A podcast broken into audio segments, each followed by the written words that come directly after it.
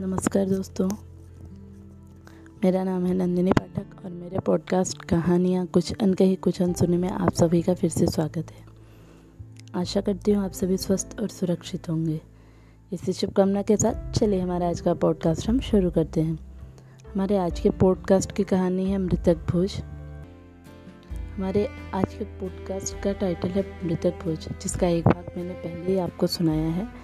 तो अगर आपने नहीं सुना है तो प्लीज़ जाइए, सुनिए और मुझे फॉलो कीजिए। मुझे आपके सपोर्ट की बहुत ज़रूरत है। चलिए, अब सीधे कहानी पे आते हैं। सेठ रामनाथ के मित्रों का उनके घर पर पूरा अधिकार था। मित्रों का अधिकार ना हो तो किसका हो?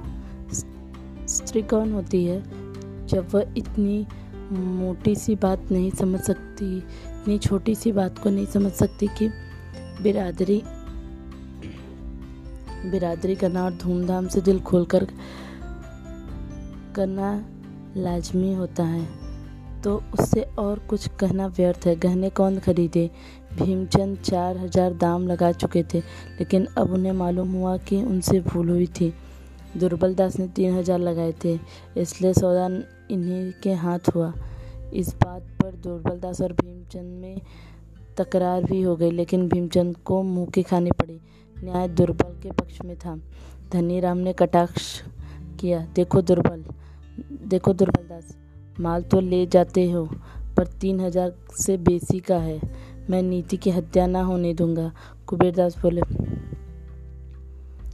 अजी तो घर में ही तो है, कहीं बाहर थोड़ी गया। एक दिन मित्रों की दावत हो जाएगी। इस पर चारों महानुभाव हंसे। इस काम से फुर्सत पाकर अब मकान का प्रश्न उठा। कुबेरदास तीस हज़ार देने को तैयार थे, पर कानूनी कार्रवाई किए बिना संदेह की गुंजाइश थी। इस गुंज यह गुंजाइश क्यों रखी जाए? एक दलाल बुलाया। नाटा सा आदमी था, पोपला मुँह कोई सत्तर की अवस्था होगी। नाम था चोखेलाल। कुबेरदास ने कहा, चोखेलाल जी, से हम, हमारी तीस साल की दोस्ती है। आदमी क्या रत्न है? भीमचंद, देखो चोखेलाल, हमें यह मकान बेचना है, इसके लिए कोई अच्छा ग्राहक लाओ। तुम्हारी दलाली पक्की कुबेरदास बाज़ार का हाल अच्छा नहीं है, लेकिन फिर भी हमें यह तो देखना पड़ेगा कि रामनाथ के बाल बच्चों को टोटा ना हो। चोखेलाल के कान में तीस से आगे ना जाना। भीमचंद, देखिए कुबेरदास यह अच्छी बात नहीं कुबेरदास तो मैं क्या कर, कह रहा हूँ? मैं तो यही कह रहा हूँ कि अच्छे दाम लगवाना चोखे लाल। आप लोगों को मुझसे यह कहने की ज़रूरत नहीं, मैं अपना धर्म समझता हूँ। रामनाथ जी मेरे भी मित्र थे। मुझे यह भी मालूम है कि इस मकान के ये बनवाने में एक लाख से कम एक पाई भी नहीं लगे। लेकिन बाज़ार का क्या हाल आप लोगों से छिपा हुआ है? इस समय इसकी, इसे पच्चीस से बेसी नहीं मिल सकता। सुविधे से तो कोई ग्राहक से दस, पाँच हज़ार और मिल जाए, लेकिन इस समय तो कोई ग्राहक भी मुश्किल से मिले। लो दही और लाओ दही की बात है। धनी राम पच्चीस हज़ार रुपये तो बहुत कम है भाई, और ना सही तीस हज़ार रुपये तो करा दो। चौकेलाल तीस का क्या मैं तो चालीस करा दूँ, पर कोई ग्राहक तो मिले? आप लोग कहते हैं तो मैं तीस तीस हज़ार रुपये की बातचीत करूँगा, धनीराम। जब तीस हज़ार में ही देना है तो कुबेर दास जी को क्यों ना दे दें? इतना सस्ता दूसरों को क्यों दिया जाए?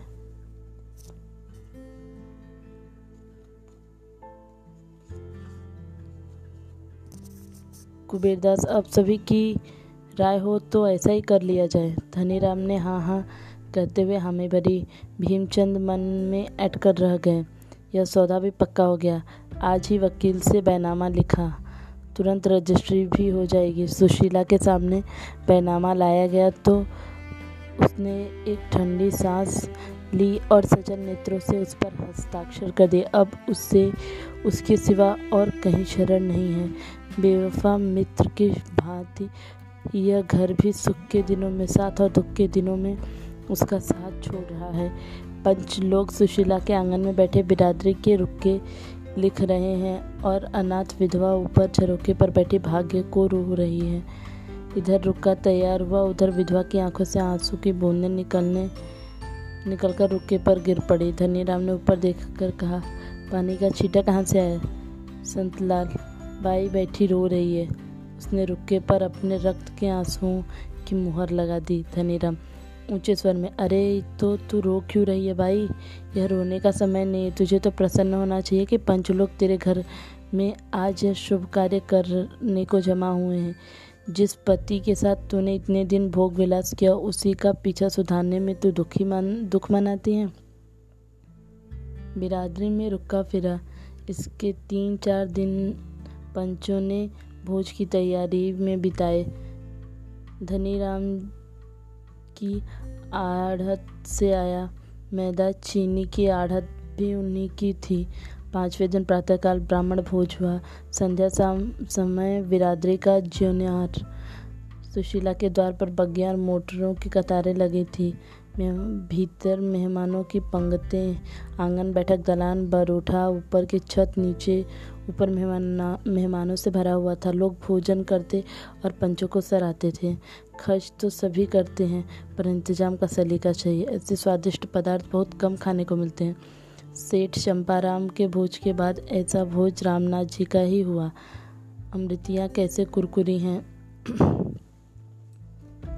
रसगुल्ले मेवे से भरे हैं। सारा श्रेय पंचों को है। धनी राम ने नम्रता से कहा, आप भाइयों की दया है जो ऐसा कहते रामनाथ के चार, के भाईचारे का व्यवहार है। हम ना करते तो कौन करता? चार दिन से सोना नसीब नहीं हुआ है। आप धन्य मित्र हो तो ऐसे हो। क्या बात है? आपने रामनाथ जी का नाम लिख दिया। बिरादरी यही खाना खिलाना देखती है। रोकड़े देखने नहीं जाती। मेहमान लोग खाना बखान बखान कर माल उड़ा कर रहे थे और उधर कोठरी में बैठी सुशीला सोच रही थी, संसार में ऐसे स्वार्थी लोग हैं। सारा संसार स्वार्थमय हो गया है। सब पेटों पर हाथ फेरते भोजन कर रहे हैं।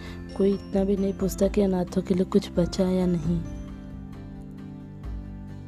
एक महीना गुजर गया। सुशीला को एक एक पैसे की तंगी हो रही है। नगद रुपए का था ही नहीं, गहने निकल ही गए थे। अब थोड़े से बर्तन बचे हैं। उधर छोटे छोटे बहुत से बिल चुकाने हैं। कुछ रुपए डॉक्टर के, कुछ दर्जी के, कुछ बनिए के।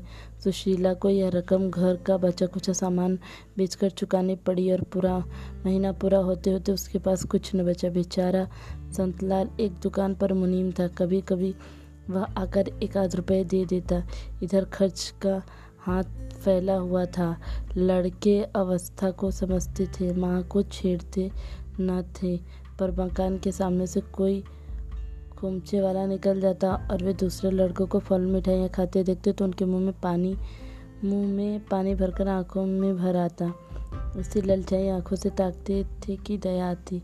वही बच्चे जो थोड़े दिन पहले मेवे मिठाई की ओर ताक, ताकते न थे अब एक एक पैसे की चीज़ों को तरसते हैं। वही सज्जन जिन्होंने बिरादरी भोज करवाया था, अब घर के सामने से निकल जाते पर कोई झांकता तक नहीं। शाम हो गई। सुशीला चूल्हा जलाए, रोटी सेक रही थी और दोनों बालक चूल्हे के पास रोटियों को छुप्त नेत्रों से देख रहे थे। चूल्हे के दूसरे ओर पहले पर दाल थी। दाल के पकने का इंतज़ार था। लड़की ग्यारह साल की थी, लड़का आठ साल का। मोहन अधीर होकर बोला, अम्मा, मुझे रूखी रोटी दे दो बड़ी भूख लगी है। सुशीला भी दाल कच्ची है भैया। रेवती, मेरे पास एक पैसे हैं, मैं उससे दही ले आता हूँ। ले आती हूँ। सुशीला, तूने पैसे कहाँ पाए? रेवती, मुझे कल अपनी गुड़िया की पिटारी में मिल गया। सुशीला, लेकिन जल्द आई हो रेवती दौड़ी बाहर, दौड़कर बाहर गई थोड़ी देर में एक पत्ते पर जरा सा दही लेकर आई। माँ ने रोटी सेक दे, दी थी। दही से खाने लगे आम, लड़कों की भांति। वह भी स्वार्थी था, बहन से पूछा भी नहीं। सुशीला ने कड़ी आँखों से देखकर कहा, बहन को भी तो दे दे, अकेला ही खा जाएगा। मोहन लज्जित हो गया, उसकी आँखें डबडबा गई रेवती बोली, नहीं अम्मा, कितना मिला ही है। तुम खा लो मोहन। तुम्हें जल्दी नींद आ जाती है। मैं तो दाल पक जाएगी तो खा लूँगी। उसी वक्त दो आदमियों की आवाज़ें, रेवती ने बाहर जाकर पूछा, यह सेठ कुबेरदास के आदमी थे, मकान खाली कराने आए थे। रोज से सुशीला की आँखें लाल हो गई। बरोठे में आ, आकर कहा, अभी मेरे पति को पीछा हुए महीना भी नहीं हुआ। मकान खाली करने की धुन सवार हो गई। मेरा पचास हज़ार का घर तीस हज़ार में ले लिया। पाँच हज़ार सूद के उड़ाए। फिर भी तस्किन नहीं होती। कह दो, मैं अभी खाली नहीं करूँगी। मुनीम ने नम्रता से कहा, भाई जी, मेरा क्या अख्तियार है? मैं तो केवल संदेशिया हूँ। जब चीज़ दूसरे के हाथ हो गई तो आपको छोड़नी ही पड़ेगी। झंझट करने के क्या मतलब? सुशीला भी समझ गई कि ठीक ही कह रहा है। गाय हत्या के बल कै दिन खेत चरेगी। नर्म होकर बोली, सेठ जी से कह दो। मुझे पाँच दस दिन की मोहलत दे दे, लेकिन नहीं, कुछ मत कहो। क्यों पाँच दस दिन के लिए एहसान लूँ?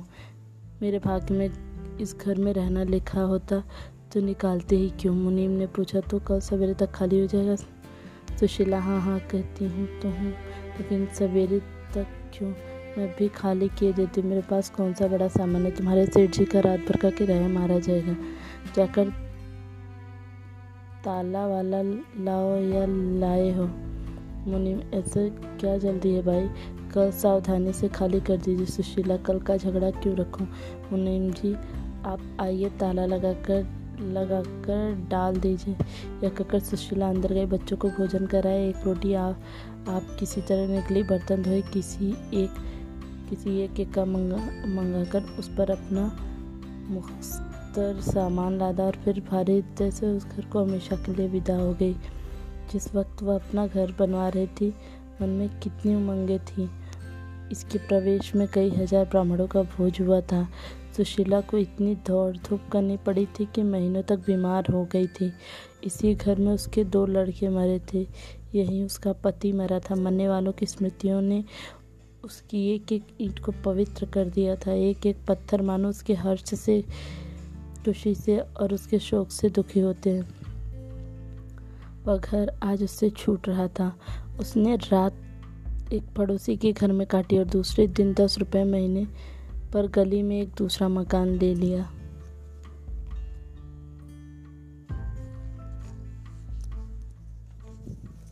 इस नए कमरे में इन अनाथों ने तीन महीने जिस कष्ट से काटे, वह समझने वाले ही समझ सकते हैं। भला हो, बेचारे संतलाल का वह दस पाँच रुपए से मदद कर दिया करता था। अगर सुशीला दलित, दरिद्र घर की होती तो पिसा, पिसाई करती, कपड़े सीती, किसी के घर में टहल कराती, पर जिन कामों को बिरादरी में नीचा समझा जाता है, उनका सहारा कैसे लेती? लोग तो यही कहेंगे कि सेठ रामनाथ की स्त्री है। उनका नाम, उनके नाम की भी तो लाज रखनी थी। समाज में चक्रव्यूह, समाज के चक्रव्यूह से किस तरह से छुटकारा पाती वो? लड़की के एक तो एक गहने बच गए थे। वह भी बिक गए। जब रोटियों की के लाले पड़े तो घर का किराया कहाँ से आता? तीन महीने बाद माँ घर का मालिक, जो उसकी बिराद, उसी बिरादरी का एक प्रतिष्ठित व्यक्ति था और जिसने मृतक फौज में खूब बढ़ बढ़ कर हाथ मारे थे, अधीर उठा। बेचारा कितना धैर्य रखता। तीस रुपए का मामला था। रुपए आठ आने की बात नहीं थी। इतनी बड़ी रकम नहीं छोड़ी जाती। आखिर एक दिन सेठ जी ने आकर लाल लाल आँखें करके कहा, अगर तू किराया नहीं दे सकती तो घर खाली कर दे। मैंने बिरादरी के नाते इतनी मुरवत की। अब किसी तरह नहीं, काम नहीं चल सकता। सुशीला बोली, सेठ जी, मेरे पास रुपए होते तो पहले आपका किराया देकर तब पानी पीती। आपने इतनी मुरवत की इसके लिए मेरा सिर आपके चरणों में है, लेकिन अभी मैं बिल्कुल खाली हाथ हूँ। यह समझ लीजिए कि एक भाई के बाल बच्चों की परवरिश कर रहे हो और क्या कहूँ। सिर चल चल इस तरह की बातें सुन सुना, सुन, बहुत सुन चुका, बिरादरी का आदमी है तो उसे चूस लो, कोई मुसलमान होता तो उसे चुपके से महीने महीने दे देती, नहीं तो उसने बाहर निकाल किया होता। मैं बिरादरी का हूँ, इसलिए मुझे किराया देने की दरकार नहीं, मुझे मांगना ही नहीं चाहिए। यही तो बिरादरी के साथ करना चाहिए। इसी समय रेवती भी आकर खड़ी हो गई सेठ जी ने उसके सिर से पाँव तक देखा और किसी कारण से बोले अच्छा यह लड़की तो सयानी हो गई है। कहीं इसकी सगाई की बातचीत नहीं की?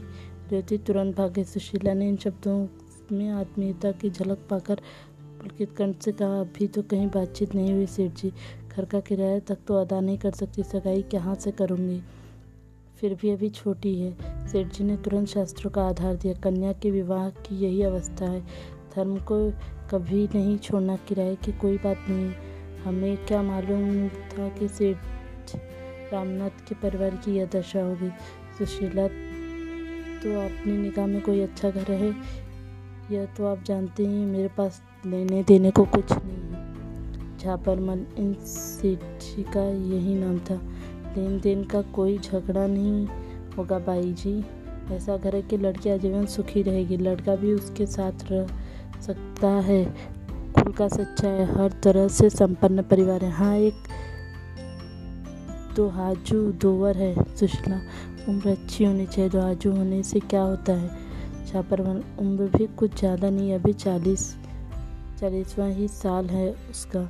पर देखने में अच्छा रिस्ट पोस्ट है। मर्द की उम्र उसका, भोजन है। बस यह समझ लो कि परिवार का उद्धार हो जाएगा। सुशीला ने अनिश्चित भाव से कहा अच्छा मैं सोचकर जवाब देती हूँ, एक बार मुझे दिखा देना। छापरमल दिखाने को कहीं नहीं जाना है भाई, वह तो तेरे सामने ही खड़ा है। सुशीला ने घृणापूर्ण नेत्रों से उसकी ओर देखा। इस पचास साल के बुढ़े की यह हवस छाती का मांस लटक कर नाभि तक आ गया है। फिर भी विवाह की धुन सवार है। यह दुष्ट समस्या के प्रलोभन में पढ़ के मैं अपनी लड़की उसके गले बाँध दूँगी वह अपनी बेटी को आजीवन कुंवारी रखेगी, पर ऐसे मृतक से विवाह करके उसका जीवन नष्ट न करेगी, पर उसे अपने क्रोध को शांत किया। समय का फेर नहीं तो ऐसों को उससे ऐसे प्रस्ताव करने का साहस ही कहाँ होता था? बोली इस आपकी इस कृपा के लिए आपको धन्यवाद देती हूँ, सेठ जी, पर मैं कन्या का विवाह आपसे नहीं कर सकती। छावनमल तो और क्या तू समझती है कि तेरी कन्या के लिए बिरादरी में कोई कुमार मिले, मिल जाएगा? लड़की, मेरी लड़की कुंवारी रहेगी छापरमल और रामनाथ जी के नाम को कलंकित करेगी। सुशीला, तुम्हें मुझसे ऐसी बात करने में लाज नहीं आती? नाम के लिए घर खोया संपत्ति खोई, पर कन्या कुएँ में नहीं डूब, डुबा सकती। झाबरमल तो मेरा किराया दे दे। सुशीला, अभी मेरे पास रुपए नहीं है। झाबरमल ने भीतर घुसकर गृहस्थी की एक दो वस्ते निकाले, गली में फेंक दिए। घड़ा फूट गया, मटका टूट गया, संदूक के कपड़े बिखर गए। सुशीला तटस्थ सा खड़ी अपने बुरे दिन की यह क्रूर क्रीड़ा देख रही थी। घर का यूँ विध्वंस करके झाबरमल ने घर में ताला डाल दिया और अदालत से रुपए वसूल करने की धमकी देकर चला गया। बड़ों के पास होता है धन, छोटों के पास हृदय होता है। धन से बड़े बड़े व्यापार होते हैं बड़े बड़े महल बनते हैं, नौकर चाकर होते हैं। सवारी शिकारी सब होती है, हृदय से संवेदना होती है, आँसू निकलते हैं। उसी मकान से मिली हुई एक साग भाजी बेचने वाली खटकिन की दुकान थी। वृद्धा, विधवा निपुती स्त्री थी। बाहर से आग भीतर से पानी, झाबर को सैकड़ों सुनाई और सुशीला की एक एक चीज़ को उठाकर अपने घर में ले गई। मेरे घर में रहो बहू मरवत में आ गई। नहीं तो उसकी मूछ उखाड़ लेती। मौत सिर पर नाच रही है, आगे नाथ न पीछे पगा और धन के पीछे मरा जाता है। जाने छाती पर लाद कर ले जाएगा। तुम चलो मेरे घर में रहो। मेरे यहाँ किसी बात का खटका नहीं है। मैं अकेली हूँ। एक टुकड़ा मुझे भी दे देना। सुशीला ने डरते डरते कहा, माता, मेरे पास शेर भर आटे के सिवा और कुछ नहीं है। मैं तुम्हें किराया कहाँ से दूँगी? बुढ़िया ने कहा, मैं झांवरमल नहीं हूँ। बहू, ना कुबेरदास मैं तो समझती हूँ, ज़िंदगी में सुख भी है और दुख भी। सुख में इतराओ मत, दुख में घबराओ मत। तुम्ही से दो चार पैसे कमाकर अपना पेट तुम्ही से दो चार पैसे कमाकर अपना पेट पालती हूँ। तुम्हें उस दिन भी देखा था, जब तुम महलों में रहती थी और आज भी देख रही हूँ जब तुम अनाथ हो। जो मिजाज तब था, वही आज है। मेरे धन्य भाग कि तुम मेरे घर आओ। मेरी आँखें फूटी हुई हैं। जो तुम मुझसे किराया मांगने जाओगे? इन सांत्वना भरे हुए सरल शब्दों में सुशीला के हृदय का बोझ हल्का कर दिया। उसने देखा, सच्ची सज्जनता भी दरिद्रता नीचों की पास ही होती है, बड़ों की दया भी होती है, अहंकार का दूसरा रूप। इस खटकिन के पास के साथ रहते हुए सुशीला को छः महीने हो गए। सुशीला का उससे दिन दिन स्नेह बढ़ता जाता था। वह जो कुछ पाती बुलाकर सुशीला के हाथ रख देती, दोनों बालक, उसकी दो आँखें थीं। मजाल था कि पड़ोस का कोई आदमी किस, उन्हें कड़ी आँखों से देख ले, बुढ़िया दुनिया को सर पर उठा लेती। संतलाल हर महीने कुछ न कुछ दे दिया जाता करता था। इससे दाल रोटी चलती थी। कार्तिक का महीना था। ज्वर का प्रकोप हो रहा था। मोहन एक दिन खेलता कूदता बीमार पड़ गया और तीन दिन तक अचेत पड़ा रहा। ज्वर इतना ज़ोर का था कि पास खड़े लोगों, रहने से लोगों को लपट लग रही थी। बुढ़िया ओझे सयानों के पास दौड़ती फिरी, पर ज्वर उतारने का नाम न लेता। सुशीला को भय हो रहा था, यह टाइफाइड है। इससे उसके प्राण सूख रहे थे। चौथे दिन उसने रेवती से कहा, बेटी, तू बड़े पंच जी का घर, तूने बड़े पंच जी का घर तो देखा होगा, जाकर उनसे कह, भैया बीमार है, कोई डॉक्टर भेज दे। रेवती को कहने भर की देरी थी। दौड़ी हुई सेठ कुबेरदास जी के पास गए कुबेरदास बोले, डॉक्टर की फ़ीस सोलह रुपये तेरी माँ देगी?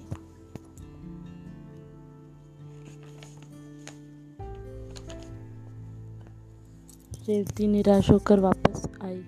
अम्मा के पास रुपए कहाँ हैं? कुबेरदास तो तो फिर किस मुँह से मेरे मेरे डॉक्टर को बुलाते तेरा मामा कहाँ है? उसे जाकर कर सेवा समिति से कोई डॉक्टर बुला कर ले आए। नहीं तो खैराती अस्पताल में क्यों नहीं ले, ले जाते लड़के को? या अभी वही पुरानी समाई हुई है? कैसी मूर्ख स्त्री है? घर में टकना नहीं है और डॉक्टर का हुक्म लगा दिया। समझती तो होगी, फ़ीस पंच जी दे देंगे। पंच जी क्यों दे फ़ीस? बिरादरी का धन, धर्म धर्म कार्य के लिए है। युद्ध उड़ाने के लिए नहीं। ड्यूटी माँ के पास लौटी, पर जो कुछ सुना था, वह उनसे न कर सके। घाव पर नमक क्यों छिड़कना? बहाने कर दिए बड़े पंछी कहीं गए हैं। सुशीला तो मुनीम से क्यों नहीं कहा? यहाँ क्या कोई मिठाई खाई जाता है? जो दौड़ी चली आई, इसी वक्त संतलाल एक वैद्य को लेकर आता है। वैद्य भी एक दिन आकर दूसरे दिन न लौटे। सेवा समिति के डॉक्टर भी दो दिन बड़ी मिन्नतों से आए। फिर उन्होंने भी अवकाश न, फिर उन्हें भी अवकाश न रहा और मोहन की दशा दिनों दिन बिगड़ती जा रही थी। महीना बीत गया, पर ज्वर ऐसा चढ़ा कि एक क्षण के लिए भी नहीं उतरा। उसका चेहरा इतना सूख गया कि देखकर दया आती। ना कुछ बोलता, ना कुछ कहता। यहाँ तक कि करवट भी ना बदली बदली जाती। बड़े बड़े देह की खाल फट गई, सिर के बाल गिर गए। हाथ, पैर लकड़ी हो गए। संतलाल काम से छुट्टी पाते ही आ जाता था, पर इससे क्या होता? तीमार, तीमानदारी दवा तो नहीं है। एक दिन संध्या के समय उसके हाथ ठंडे हो गए। माता के प्राण पहले ही सूखे हुए थे। यह देखकर रोने पीटने लगे मिन्नतें तो बहुत देरी हो चुकी थी। रोती हुई मोहन के खाट के पास सात फिर लगाकर करके हाथ बाँध कर बोली, भगवान, मेरी, यही मेरी जन्म की कमाई है। अपना सर्वस्व खोकर भी मैं इस बालक को छाती से लगाए हुए संतुष्ट थी। लेकिन यह चोट ना सही जाएगी। तुम इससे अच्छा यह कर दो, इसके बदले मुझे उठा लो। बस, मैं यही दया चाहती हूँ दया में। संसार के रहस्य को कौन समझ सकता है? क्या हमसे बहुतों का बहुत अनुभव तो नहीं है? जिस दिन हमने बेईमानी करके कुछ रकम उड़ाई, उसी दिन उस रकम का दुगना नुकसान हो गया। सुशीला को उस दिन रात को ज्वर आया गया और उसी दिन मोहन का ज्वर उतर गया। बच्चे की सेवा शुश्रूषा में आधी तो हो ही गई थी। इस बीमारी ने ऐसा पकड़ा कि फिर न छोड़ा। मालूम नहीं देवता बैठे सुन रहे थे या क्या? उसकी याचना अक्षरशः पूरी पंद्रहवें दिन मोहन चारपाई से उठकर माँ के पास आया और उसकी छाती पर सिर रखकर रोने लगा। माता ने उसे गले में बाह डालकर उसकी छाती से उसे छाती से लगाया और बोली, क्यों रोते हो बेटा? मैं अच्छी हो जाऊँगी, तुम मेरी चिंता मत करो, भगवान पालने वाले हैं। वही तुम्हारे रक्षक हैं, वही तुम्हारे पिता हैं। अब मैं सब तरफ़ से निश्चिंत हूँ, जल्द ही अच्छी हो जाऊँगी। मोहन बोला, जिया तो कहती है, अम्मा अब ना अच्छी होगी। सुशीला ने बालक का चुम्बन लेकर कहा, जिया पागल है, उसे कहने दो, मैं तुम्हें छोड़कर कहीं नहीं जाऊँगी, मैं सदा तुम्हारे साथ रहूँगी। हाँ जिस दिन तुम कोई अपराध करोगे किसी की कोई चीज़ उठा कर लाओगे, उसी दिन मैं मर जाऊँगी। मोहन ने प्रसन्न होकर कहा, तुम मेरे पास से कभी मत जाना माँ। सुशीला ने कहा, कभी नहीं बेटा, कभी नहीं। उसी रात को दुख और विपत्ति की मारी हुई यह अनाथ विधवा दोनों अनाथ पालकों को भगवान पर छोड़कर परलोक सिधार गए।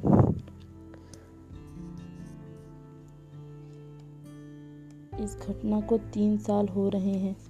मोहन और रेवती दोनों उस वृद्धा के पास रहते हैं। बुढ़िया, माँ तो नहीं है, लेकिन माँ से बढ़कर है। रोज़ मोहन को रात की रखी रोटियाँ खिलाकर गुरु जी के पाठशाला पहुँचा आती है। छुट्टी के दिन, छुट्टी के समय जाकर उसको लिवा आती है। रेवती का अब चौदहवा साल चल रहा है। वह घर का सारा काम पीसना, कूटना, चौका, बर्तन, झाड़ू, बुहार करती है। बुढ़िया सौदा बेचने चली जाती है और वह दुकान पर भी आ बैठती है। एक दिन बड़े पंच सेठ कुबेर ने उसे बुलाव भेजा और बोले, तुझे दुकान पर बैठ से शर्म नहीं आती? तेरी बिरादरी में नाक कट सारी बिरादरी में नाक कटा रही है। खबरदार जो कल से दुकान पर बैठी मैंने तेरे पाणी ग्रहण के लिए छाबर मल जी को पक्का कर लिया है। सेठ जी ने समर्थन किया। तू अब सयानी हुई बेटी। अब तेरा इस तरह बैठना अच्छा नहीं लगता। लोग तरह तरह की बातें करते हैं। सेठ झाबरमल तो राज़ी ही, हैं हमने तो कहा, उनको लाख बार कहकर, समझाकर राज़ी किया। बस समझ ले कि रानी हो जाएगी। लाखों की संपत्ति है, लाखों की तेरे धन्य भाग हो, कि ऐसे घर वर ऐसा घर वर मिले। तेरा छोटा भाई, उसको भी कोई दुकान करा दी जाएगी। सेठ जी बिरादरी की कितनी बदनामी है। सेठानी हाँ है हाँ हाँ है ना? रेवती ने लज्जित होकर कहा, मैं क्या जानूँ, आप मामा से कहें, सेठ बिगड़ कर यह कौन होता है? टके पर मुनीमी करता है। उससे मैं क्यों पूछूँ? मैं बिरादरी का पंच मुझे अधिकार है। जिस काम से बिरादरी का कल्याण हो, वह मैं करूँगा। मैंने और पंचों ने राय ली है। सब मुझसे सहमत है। अगर तू यूँ नहीं मानी तो हम अदालती कार्रवाई करेंगे। तुझे खर्च बरच का काम होगा। या ले या लेती जा। यह कहते हुए उन्होंने बीस रुपए के नोट रेवती की तरफ़ में की रेवती ने उठाया, वही पूजे पूजे कर डाले और तमतमाए मुख से बोली, बिरादरी ने, तब हम लोगों की बात न पूछी जब हम रोटियों को मोहताज थे, मेरी माँ मर गई, कोई झांकने तक नहीं आए। मेरा भाई बीमार हुआ, किसी ने खबर तक नहीं ली। ऐसी बिरादरी की मुझे क्यों परवाह? रेवती चली गई तो झाबरमल कोठरी से निकल कर आए। चेहरा उदास था, सेठ जी ने कहा, लड़की बड़ी घमंडी है आँख का पानी मर गया है। झाबरमल बीस रुपए खराब हो गए। ऐसा फाड़ा कि जुड़ा भी नहीं सकते। कुबेर दास, तुम घबराओ नहीं, मैं अदालत में ठीक करूँगा। जाति कहाँ है? छाबरमल अब तो आपका ही भरोसा है, बिरादरी के बड़े पंच की बात कहीं मिथ्या हो सकती है? रेवती नाबालिग थी माता पिता नहीं थे, ऐसी दशा में पंचों का उस पर पूरा अधिकार था। वह बिरादरी के दबाव में नहीं रहना चाहती थी, न चाहे कानून बिरादरी के अधिकार की उपेक्षा नहीं कर सकता था। संतलाल ने यह माजरा सुना तो दांत पीस कर बोले, न जाने इस बिरादरी का भगवान कब अंत करेंगे?